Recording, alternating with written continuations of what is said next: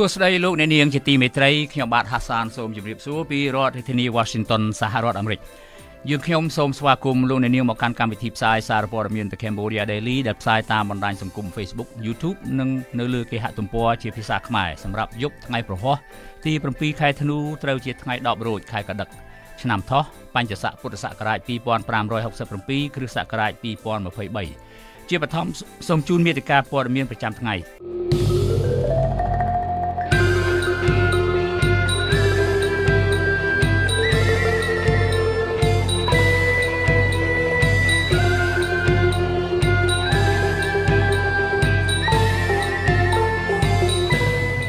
ក្រុមអង្គការការពារសិទ្ធិមនុស្សជាច្រើននឹងជួបជុំគ្នានៅមុខក្រសួងការងារដាក់សំណើដាក់ជាកង្វល់រួមជំវិញសិទ្ធិមូលដ្ឋានរបស់សហជីព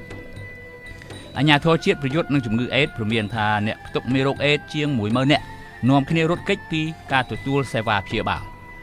លោកសំរងស៊ីអំពាវនាវឲ្យមន្ត្រីជាន់ខ្ពស់គណៈបកភ្លើងទៀនកុំប្រើមធ្យោបាយវាយប្រហារគ្នាទៅវិញទៅមកដោយសារតែរឿងផ្ទាល់ខ្លួន។ រុស្ស៊ីនឹងរៀបចំបោះឆ្នោតប្រធានាធិបតីនៅខែមីនាឆ្នាំ2024ខណៈលោកពូទីននៅសល់អ្នកគ្រប់គ្រងជិត30%ប៉ុណ្ណោះតទៅនេះខ្ញុំបាទហាសានសូមជូនព័ត៌មានពិស្ដាអង្គការស្ថាប័នដែលធ្វើការលើវិស័យសិទ្ធិមនុស្សជាង10ប្រកាសជួបជុំគ្នានៅមុខក្រសួងការងារនិងបណ្ដុះបណ្ដាលវិជ្ជាជីវៈដើម្បីស្នើជាកង្វល់រួមជុំវិញបញ្ហាសិទ្ធិមូលដ្ឋានរបស់សហជីពនៅថ្ងៃសុក្រស្អែកនេះ។ សហជីពទ្រទ្រង់សិទ្ធិការងារនៃបុគ្គលិកកម្មករខ្មែរចេញសេចក្តីជូនដំណឹងនៅថ្ងៃទី7ខែធ្នូឆ្នាំ2023នេះថាអង្គការក្រៅរដ្ឋាភិបាលសមាគមនិងសហជីពចំនួន12ស្ថាប័នដូចជាមជ្ឈមណ្ឌលសម្ព័ន្ធភាពការងារនិងសិទ្ធិមនុស្សសង្ត្រាល់រួមនឹងអង្គការមួយចំនួនទៀតប្រមូលគ្នាប្រមូលផ្ដុំគ្នានៅមុខក្រសួងការងារនិងបណ្ដុះបណ្ដាលវិជ្ជាជីវៈនៅថ្ងៃទី8ខែធ្នូថ្ងៃទី7ខែធ្នូស្អែកនេះដើម្បីដាក់សំណើមួយចំនួនដែលជាកង្វល់របស់ពួកគេ ពាក់ព័ន្ធនឹងការអនុវត្តសិទ្ធិសេរីភាពមូលដ្ឋានរបស់សហជីពនាពេលកន្លងមក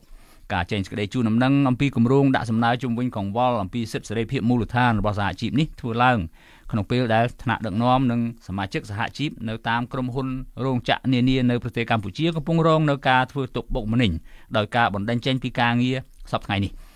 អ្នកគ្រប់គ្រងផ្នែកសិទ្ធិការងារ នៃអង្គការសង្ត្រាល់លោកខុនថារ៉ូប្រាប់សារព័ត៌មាន Cambodia Daily នៅថ្ងៃនេះថាការជួបជុំដាក់សំណើដែលជាកង្វល់រួមនៃក្រមសហជីពសមាគមសហព័ន្ធសហជីពមកពីវិស័យនានានេះធ្វើឡើងស្របពេលដែលទិវាសិទ្ធិមនុស្សអន្តរជាតិគ្រងប្រារព្ធនៅក្នុងប្រទេសកម្ពុជានៅថ្ងៃទី10ខែធ្នូឆ្នាំ2023នេះលោកបន្ថែមថាការដាក់សំណើនេះ ក៏ស្របពេលដែលប្រទេសកម្ពុជាកំពុងដំណើរការពិនិត្យឡើងវិញជាសកលតាមកាលកំណត់ពាក់ព័ន្ធនឹងកំណត់ត្រាសិទ្ធិមនុស្សនៃរដ្ឋជាសមាជិកអង្គការសហប្រជាជាតិហៅថា UNPR លោកខុនថារ៉ូលើកឡើងថាអង្គការសមាគមនានាបានសង្កេតឃើញថាសិទ្ធិនិងសេរីភាពការងារនៃបុគ្គលិកកម្មករតែងតែរងនឹងការរំលោភបំពានយ៉ាងខ្លាំងក្លាជាពិសេស រំលោភទៅលើក្រមចង្កោមចលនាសហជីពឯករាជ្យនិងអង្គការមិនមែនរដ្ឋាភិបាលដែលធ្វើការលើវិស័យការងារក្នុងរយៈក្នុងរយៈពេល3ឆ្នាំចុងក្រោយនេះដូច្នេះការដាក់ជូនសេចក្តីរាយការណ៍នេះគឺជាការបង្ហាញអំពីក្តីបារម្ភចំពោះការធ្លាក់ចុះសិទ្ធិនិងសេរីភាពជាមូលដ្ឋាននៃសហជីពក្នុងវិស័យការងារនៅប្រទេសកម្ពុជាសប្តាហ៍ថ្ងៃនេះមន្ត្រីជាន់ខ្ពស់សង្គមស៊ីវិលរូបនេះបញ្ជាក់ថាសង្គមស៊ីវិល ក៏តែងតែសង្កេតឃើញថាចលនាសហជីពឯករាជ្យក្នុងវិស័យការងារនៅប្រទេសកម្ពុជាមិនត្រឹមតែស្ថិតក្រោមការគម្រាមកំហែងប៉ុណ្ណោះទេប៉ុន្តែត្រូវបានចាត់ទុកជាមុខសញ្ញាជាក់លាក់និងជាលក្ខខណ្ឌប្រព័ន្ធថែមទៀតពីភាគីក្រុមហ៊ុនរោងចក្រគណៈការធ្វើវិសោធនកម្មច្បាប់ស្តីអំពីការងារនិងច្បាប់ស្តីអំពីសហជីពដែលត្រូវបានរដ្ឋសភាអនុម័តនិងប្រកាសឲ្យប្រើកាលពីពេលកន្លងទៅ បានឆ្លើយតបតិចតួចបំផុតចំពោះបញ្ហាស្នូលរបស់សហជីព លោកខុនថារ៉ូបញ្ជាក់ថាការធ្វើវិសោធនកម្មច្បាប់ស្តីអំពីការងារនិងច្បាប់ស្តីអំពីសហជីពនេះនៅមានសំណើសំខាន់សំខាន់ជាអាចជាអាទិភាពជាច្រើនពីក្រមសហជីពឯករាជ្យនិងសង្គមស៊ីវិលដែលមិនត្រូវបានដាក់បញ្ចូល ដែលជាហេតុធ្វើឲ្យច្បាប់នេះមិនមានភាព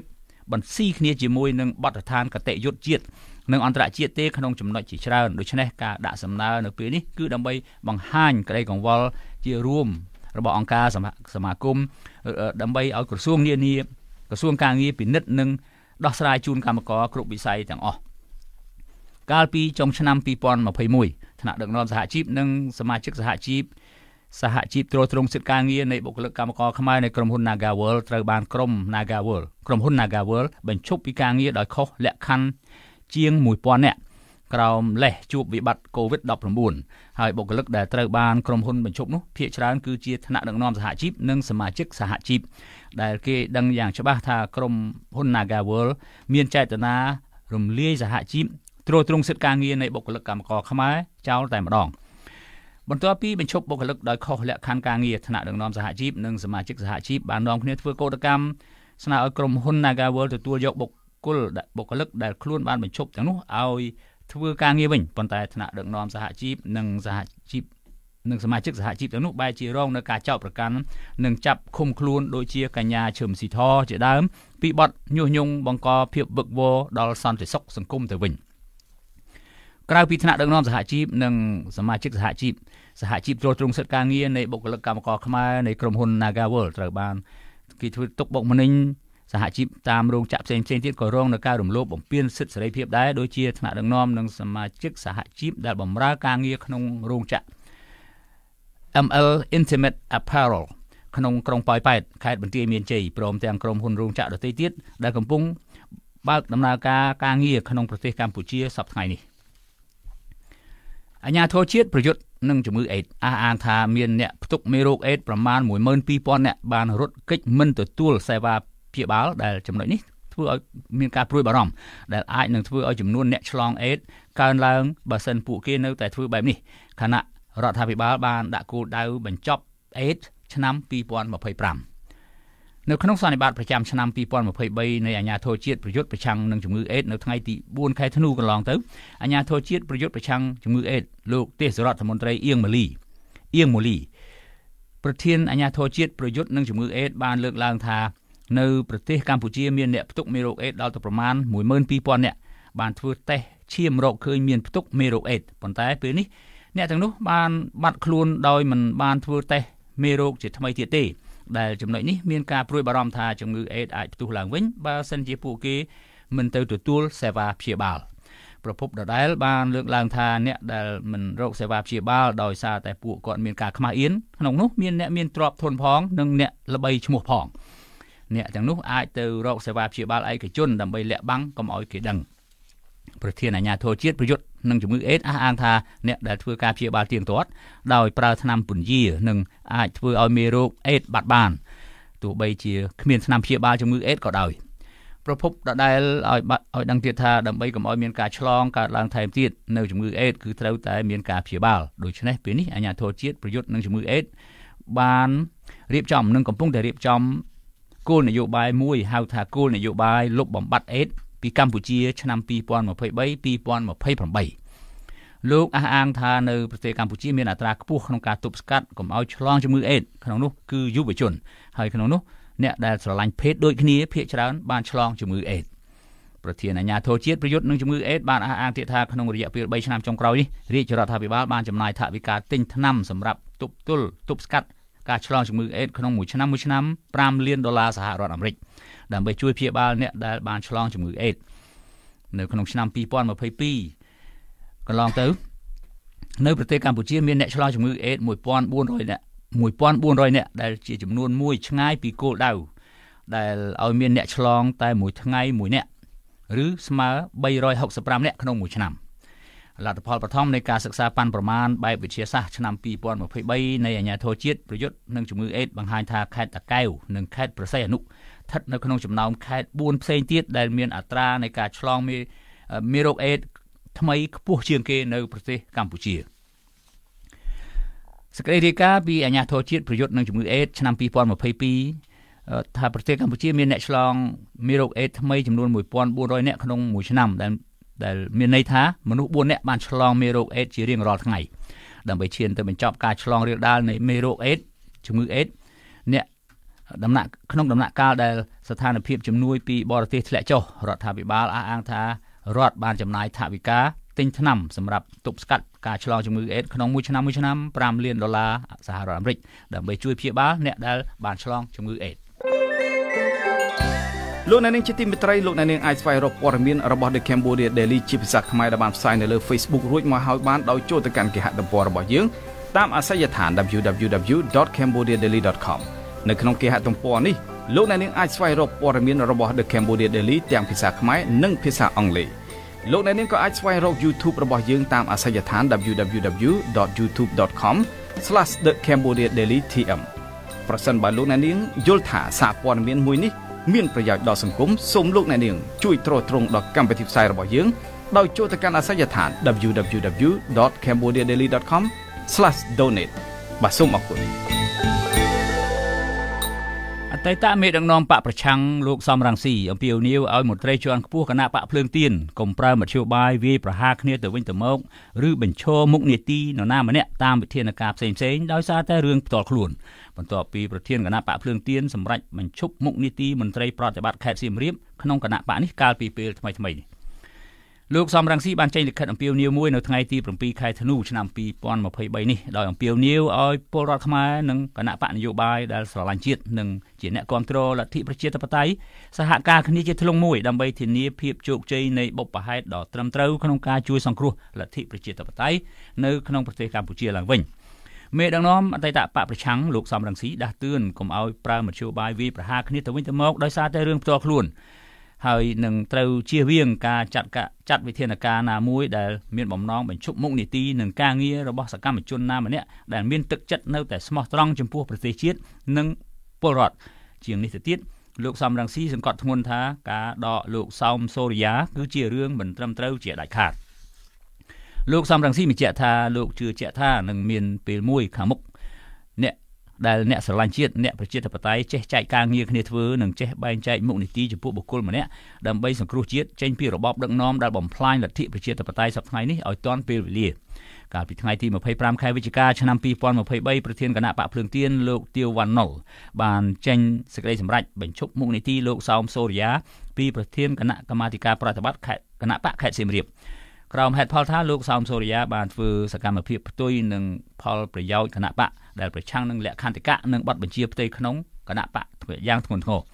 តែទៅនឹងបញ្ហានេះអនុប្រធានភ្លើងទៀនលោកសុនឆៃធ្លាប់បានលើកឡើងថាខាងក្រមប្រឆាំងក៏មិនខុសពីខាងក្រមអ្នកកាន់អំណាចដែរដែលគឺតែងតែចោទប្រកាន់ទៅលើអ្នកដែលរិះគន់ទង្វើខុសឆ្គងរបស់ខ្លួនក្រោមលេសផ្សេងផ្សេងទោះជាការរិះគន់ទាំងនោះ ធ្វើដើម្បីកែលម្អក៏ដោយដែលបញ្ហានេះធ្វើឲ្យអ្នកដែលមាននិន្នាការកណ្ដាលដែលចង់ផ្ដាល់មតិយោបល់ដើម្បីស្ថាបនាត្រូវរងនឹងការចោទប្រកាន់យ៉ាងអយុត្តិធម៌និងរងនឹងការលៀបពណ៌យ៉ាងធ្ងន់ធ្ងរថែមទៀតលោកសំឆៃត្អូញត្អែថាការតស៊ូដើម្បីលទ្ធិប្រជាធិបតេយ្យគឺពិតជារងនឹងការលំបាកណាស់ហើយស្ថានភាពនយោបាយក្នុងប្រទេសកម្ពុជាដែលធ្លាក់ដល់ចំណុចអាក្រក់សពថ្ងៃនេះគឺ ការបង្កឡើងដោយក្រុមអ្នកកាន់អំណាចនិងក្រុមប្រឆាំងមួយចំនួនដែលពួកគេតែងតែចោទប្រកាន់អ្នករិះគន់កែលម្អខ្លួនថាជាជនក្បត់ជាដើមដែលអត្តចរិតនយោបាយបែបនេះបានបំផ្លាញប្រទេសកម្ពុជារហូតដល់ពេលនេះចំណែកសកម្មជនកិច្ចព្រមព្រៀងសន្តិភាពទីក្រុងប៉ារីលោកសុនស្រុនស្រនក៏បាន ក៏ធ្លាប់បានលើកឡើងដែរកាលពីពេលថ្មីៗនេះថាមេដឹកនាំគណៈបកនយោបាយក្រៅរដ្ឋាភិបាលស្ទើរតែគ្រប់គណៈបកទាំងអស់នៅប្រទេសកម្ពុជាមិនទាន់មានមិនទាន់បានរៀបចំបករបស់ពួកគេឲ្យមានគោលការណ៍ប្រជាធិបតេយ្យមិនពិតប្រាកដឲ្យពិតប្រាកដនៅប្រទេសកម្ពុជានៅផ្ទៃក្នុងបករបស់ខ្លួននៅឡើយទេក្រៅពីនេះទៀតពួកគេក៏មានចំណុចខ្សោយជាច្រើនដែរដោយសារតែអ្នកទាំងនោះរវល់តែប្រឆាំងនឹងបកដទៃតែមិន ខិតខំនាំគ្នារៀបចំនិងគ្រប់គ្រងបករបស់ខ្លួនឲ្យស្របតាមលក្ខខណ្ឌប្រជាធិបតេយ្យច្បាស់លាស់ដែលជាហេតុធ្វើឲ្យបករបស់ពួកគេមានបញ្ហាមិនចេះចប់ដូចជាបង្កចំនួនផ្ទៃក្នុងបករបស់ខ្លួនមិនចេះចប់មិនចេះហើយជាដើមរីឯអ្នកផ្ដល់ប្រឹក្សាយោបល់ផ្នែកអភិវឌ្ឍផ្នែកគំនិតលោកនឹងស្រាវជ្រាវលោកសេកសុជាតិក៏បានលើកឡើងក្នុងជុំវិញបញ្ហានេះដែរថាគណៈបកនយោបាយនៅប្រទេសកម្ពុជាមានចំនួនជាង40គណៈបកដែលបានចុះបញ្ជីនៅក្រសួងមហាផ្ទៃ ច្រើនតែគណៈបកនៅក្រសួងមហាផ្ទៃសប្តាហ៍នេះប៉ុន្តែភាគច្រើននៃគណៈបកនយោបាយទាំងនោះច្រើនតែប្រើអំណាចបុគ្គលឬក្រុមរបស់ខ្លួនធ្វើជាច្បាប់សម្រាប់ដឹកនាំគណៈបករបស់ពួកគេជាជាងប្រើច្បាប់ដែលមានតម្លាភាពស្របតាមគោលការណ៍លទ្ធិប្រជាធិបតេយ្យដូចជាការតែងតាំងមន្ត្រីក្នុងបកឬដកតំណែងមន្ត្រីណាម្នាក់ក្នុងបករបស់ខ្លួនជាដើមលោកសេកសុជាតិ បញ្ជាក់ថាការដឹកនាំគណៈបកនយោបាយដោយផ្អែកលើអំណាចបុគ្គលឬអំណាចក្រុមណាមួយនឹងធ្វើឲ្យបកនោះបាត់បង់ធនធានមនុស្សទាំងអស់ដែលជាធ្នូមកវិញគឺទទួលបានតែអ្នកដែលចេះអែបអបតែប៉ុណ្ណោះខណៈអ្នកមានជំនាញនិងចំណេះដឹងអភិវឌ្ឍប្រទេសជាតិពិតប្រាកដដែលមានស្មារតីឯករាជ្យនឹងត្រូវដើរចេញម្ដងម្នាក់ម្ដងម្នាក់រហូតធ្វើឲ្យបកនយោបាយនោះបាត់បង់នៅគោលដៅជួយជាតិរបស់ខ្លួនទាំងស្រុង លោកនាងជាទីមេត្រីជាបន្តទៅទៀតនេះសូមជូនព័ត៌មានអន្តរជាតិ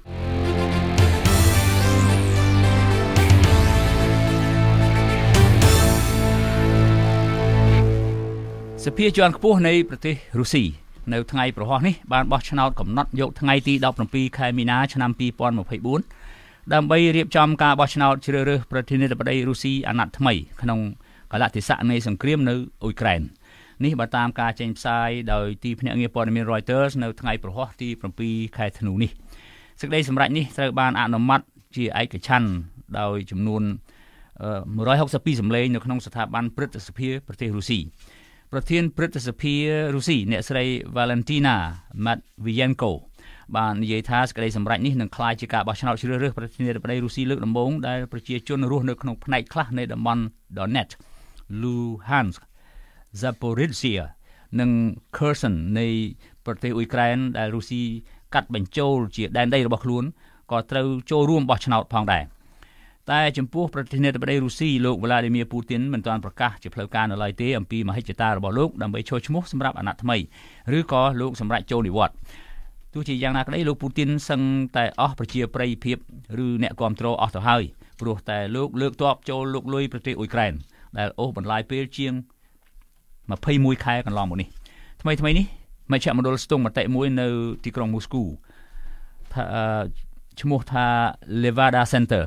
បានចុះស្ទង់មតិលើមនុស្សជិត2000នាក់កាលពីចុងខែតុលាហើយរកឃើញថា70%ឆ្លើយថាពួកគេប្រឆាំងលោកពូទីនធ្វើសង្គ្រាមនៅអ៊ុយក្រែនដែលពួកគេថាមិនគ្រប់គ្រងលោកពូទីនឲ្យដឹកនាំប្រទេសតទៅទៀតទេទៅថ្ងៃក្រោយតាមរយៈលទ្ធផលនៃការស្ទង់មតិនេះបង្ហាញថាលោកពូទីនសឹងតែអស់អ្នកគ្រប់គ្រងហើយ ប៉ុន្តែសម្រាប់បរិះខ្លាំងរូបនេះពិតជានឹងជាប់ឆ្នោតជាថ្មីទៀតព្រោះស្ថាប័នបោះឆ្នោតនៃប្រទេសនេះក៏ត្រូវបានលោកខាងលិចចាត់ទុកថាជាឧបករណ៍នយោបាយរបស់លោកពូទីនដែលចាំតែប្រថាប់ត្រាឲ្យលោកពូទីនបានឈ្នះឆ្នោតតែប៉ុណ្ណោះការបោះឆ្នោតនៅថ្ងៃនៅខែមីនាឆ្នាំ2024នេះនឹងពុំមានវត្តមានទេបកប្រឆាំងមេបកប្រឆាំងខ្លះត្រូវលោកពូទីនចាប់ដាក់ពន្ធនាគារនិងខ្លះទៀតរត់ទៅនៅក្រៅប្រទេសព្រោះតែពួកគេ ជាមុខសញ្ញាដែលលោកពូទីនត្រូវចាប់ខ្លួនដោយសារតែប្រឆាំងបរិះខ្លាំងរូបនេះធ្វើសង្គ្រាមវាយចូលប្រទេសអ៊ុយក្រែនលោកពូទីនបានឡើងកាន់អំណាចនៅប្រទេសរុស្ស៊ីដំបូងបំផុតកាលពីចុងឆ្នាំ1999ហើយបានជាប់ឆ្នោតជាប្រធានាធិបតីផ្លូវការនៅឆ្នាំ2000និងជាប់មួយអាណត្តិទៀតនៅឆ្នាំ2004នៅក្រោមតាមរដ្ឋធម្មនុញ្ញរុស្ស៊ីនៅពេលនោះបរិះខ្លាំងវាមានក្រំឡាំងរូបនេះមិនអាចបន្តចូលឈ្មោះសម្រាប់អាណត្តិទី3ជាប់គ្នានោះទេ នៅឆ្នាំ2008លោកពូទីនបានគ្រប់គ្រងលោក Dmitry Medvedev ដែលជាមនុស្សចំណិតឲ្យក្លាយជាបេក្ខជនប្រធានាធិបតីលោក Medvedev ក៏បានជាប់ឆ្នោតជាប្រធានាធិបតីហើយបានតែងតាំងលោកពូទីនជានាយករដ្ឋមន្ត្រីនៅក្នុងការបោះឆ្នោតឆ្នាំ2012លោកពូទីនបានជាប់ឆ្នោតគ្រប់អាណត្តិបន្តបន្ទាប់គ្នាមករហូតដល់សប្តាហ៍នេះនៅក្នុងសង្គ្រាមដែលរុស្ស៊ីអាចនៅក្នុងសង្គ្រាមដែលរុស្ស៊ីអាចរកផ្លូវឈ្នះមិនឃើញនេះលោកពូទីនថ្លែងថារុស្ស៊ី មិនដែលច្រានចោលសំណើចរចាដើម្បីរកសន្តិភាពនៅអ៊ុយក្រែនម្ដងណានោះទេលោកពូទីនច្រានចោលការលើកឡើងទាំងឡាយណាដែលថារុស្ស៊ីគេចចេញពីការចរចាដើម្បីបញ្ចប់សង្គ្រាមនៅលើទឹកដីនៃប្រទេសអ៊ុយក្រែនបរិះខ្លាំងផុតលេខនៅវិមានក្រំឡាំងបានថ្លែងដូចនេះទៅកាន់កិច្ចប្រជុំមួយនៃមេដឹកនាំប្រទេសសេដ្ឋកិច្ចជឿនលឿន G20 ដែលលោកពូទីនថ្លែងតាមរយៈ video conference កាលពីពេលថ្មីៗនេះ យោងតាមប្រភពព័ត៌មានចេញពីវិមានក្រំឡាំងដែលត្រូវបានផ្សព្វផ្សាយដោយបណ្ដាញសារព័ត៌មានអន្តរជាតិជាច្រើនបានឲ្យដឹងថាលោកពូទីនបានថ្លែងថាបានថ្លែងដូចនេះបន្ទាប់ពីលោកបានអំពាវនាវឲ្យមានសន្តិភាពនៅតំបន់ Gaza ដែនដីប៉ាឡេស្ទីនដែលកំពុងផ្ទុះសង្គ្រាមសងសឹកពីអ៊ីស្រាអែលវាយទៅលើពួក Hamas ប៉ាឡេស្ទីនថ្លែងទៅកាន់វេទិកាសេដ្ឋកិច្ច G20 លោកពូទីនបញ្ជាក់ថាប្រទេសខ្លះវាយប្រហាររិះគន់ទៅលើប្រទេសរុស្ស៊ីថាកំពុងតែឈ្លានពានអ៊ុយក្រែនតែការពិតគឺ សោកនាដកម្មដែលកើតចេញពីសង្គ្រាមនៅអ៊ុយក្រែនមិនមែនរុស្ស៊ីមិនចង់បញ្ចប់បញ្ឈប់នោះទេតែអ៊ុយក្រែនទេមិនព្រមទទួលយកការចរចាជាមួយនឹងការថ្លែងចង់ចរចាបិទបញ្ចប់សង្គ្រាមលោកពូទីនចោទក្រុមប្រចាំប្រទេសថាជាអ្នកខ្ចីដៃអ៊ុយក្រែនធ្វើសង្គ្រាមវាប្រហាររុស្ស៊ី លោកអ្នកនាងជាទីមេត្រីលោកអ្នកនាងក៏អាចស្វែងរកទំព័រ Facebook របស់យើងតាមអាស័យដ្ឋាន www.facebook.com/withoutfearorfavorkh សូមជម្រាបថានេះជាការបើកទំព័រជីវិតទី2នៃសារព័ត៌មាន The Cambodia Daily លើប្រព័ន្ធអ៊ីនធឺណិតដែលយើងនឹងនាំមកជូនលោកអ្នកនាងនៅព័ត៌មានទាន់ហេតុការណ៍ស្ដីរាយការណ៍លម្អិតបទវិភាគនិងវេទិកាសួរដេញដោលនានាពាក់ព័ន្ធនឹងស្ថានភាពនយោបាយយោធាសេដ្ឋកិច្ចសិល្បៈវប្បធម៌ការអប់រំកីឡានិងកម្មវិធីជាច្រើនទៀត សារព័ត៌មាន The Cambodia Daily ជាសារព័ត៌មានឯករាជ្យដែលបម្រើនិងដើរតាមបន្ទាត់នីតិវិទ្យាជីវៈសារព័ត៌មាននិយាយការពិតឥតភ័យខ្លាចរអានុគ្រោះ